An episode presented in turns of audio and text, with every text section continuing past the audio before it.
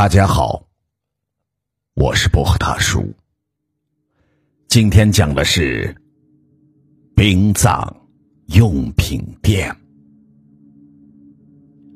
张老九年过半百，在大山镇人称张半仙，专门为乡亲们看风水、定阴地等什么的，倒是有些名气。因其要价高，再加上好占小便宜。近两年找他干活的人是越来越少。为了生计，三个月前他在镇上租了一间店铺，经营起了殡葬用品。你还别说，他的店开业以后生意还不错。为啥？这是因为张老九这个人虽好占些小便宜，但打小就有很强的动手能力，鬼点子多。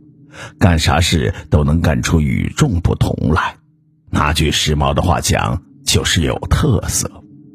这不，这个老小子的殡葬铺子里的东西大多是他自己设计、自己制作。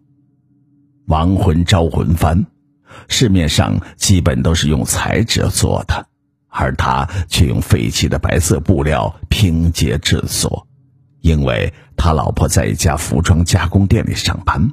加工店的边角料就被他老婆给要了回来，没想到这次做出的招魂幡成本极低，却很显档次。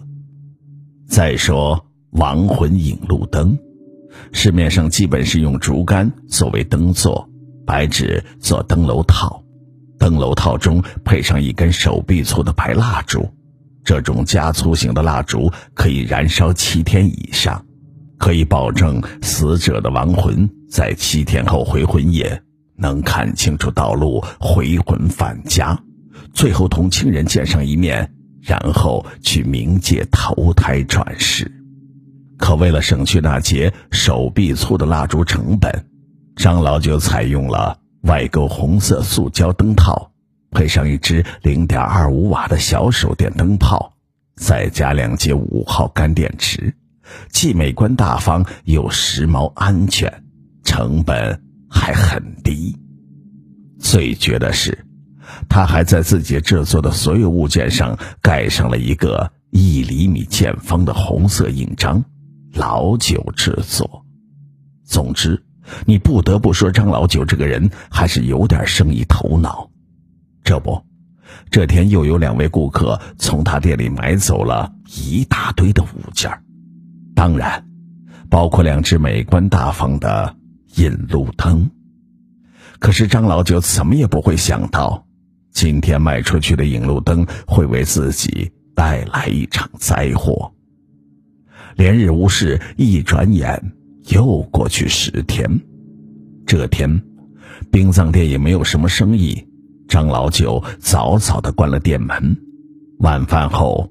已经开始制作起他的新式花圈了，已经是夜里十一点了，老伴儿早已上床打起了鼾声。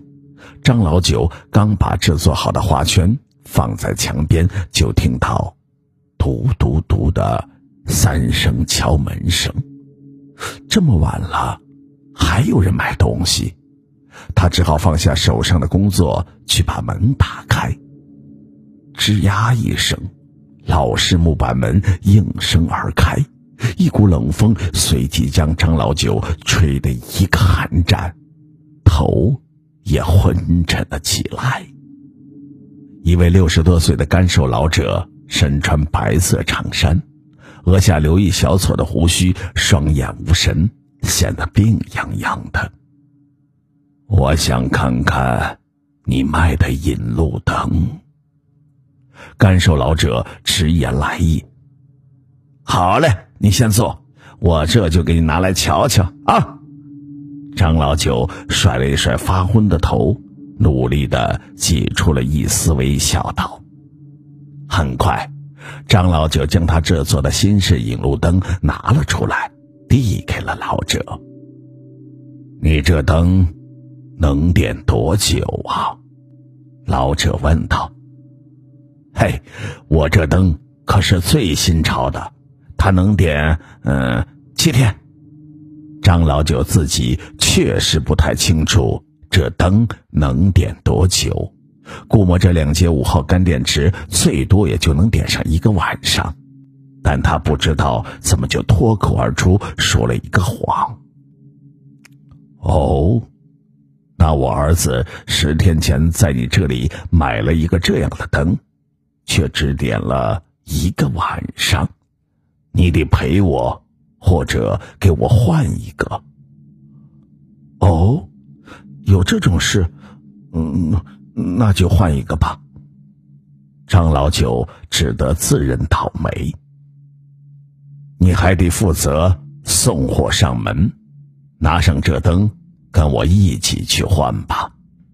老者不由他拒绝，命令似的说完，转身就往门外走。嗯，那好吧。发昏的脑袋没有过多考虑，张老九拿起这只引路灯，抓了一只手电，就跟着老者出了门。出门前也忘记同老伴打一声招呼。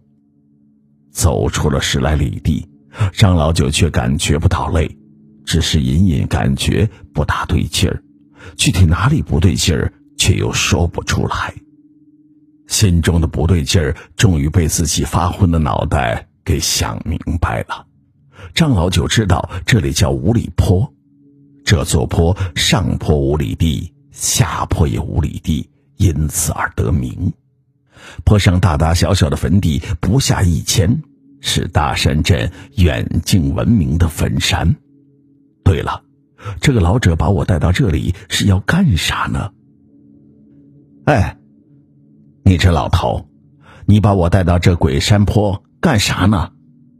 张老九冲着前面干守的人影喊道：“当然是去我的新家，就在前面了。”干守老者慢悠悠的回应道，脸也往后转了过来，看了一看张老九，妈呀！张老九恐惧的喊叫了一声，脑袋瞬间清醒了过来，双腿发软，瘫在了地上，再也爬不起来。在手电昏黄灯光的照射下，干瘦老者整个的左半脸颊都没有了，连头颅中白花花的脑浆都在向外流淌，白色长衫染满了鲜血。怕什么？我是出车祸死的，长相自然不太好看。老者还是一副病殃殃、慢悠悠的样子。哼，你知道我为啥找上你吗？因为你自作聪明制作了新式的引路灯，它不能亮够七天。我回魂时看不清楚道路，所以不能回家。让我错过了回归冥界的时辰，我还得在这荒山野岭上再待上七七四十九天，才能进入冥界。你知道我在这里有多冷，我有多痛吗？你没有看到我的伤口还在流血吗？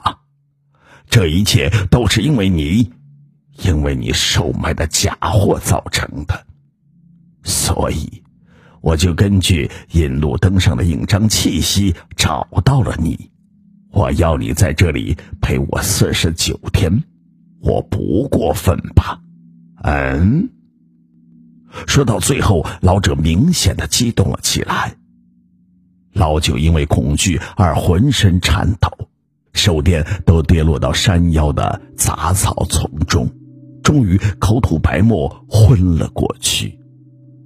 第二天，有个上坡放羊的小孩发现张老九一个人在半山腰的一座新坟周围绕圆圈转悠，双目无神，脸色铁青，口中还不停的念叨：“我不该偷工减料我不该骗人我不该偷工减料我不该骗人。张老九最终被救拉回家里躺在床上一直昏迷不醒的念叨。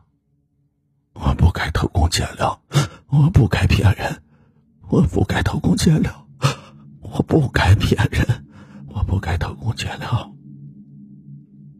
一直沙哑的念叨了七七四十九天后，终于死去。要说这张老九也只是为了节约些材料，贪图点利润，没想到却落得如此下场，可谓可悲可叹，真是哄人容易骗鬼难。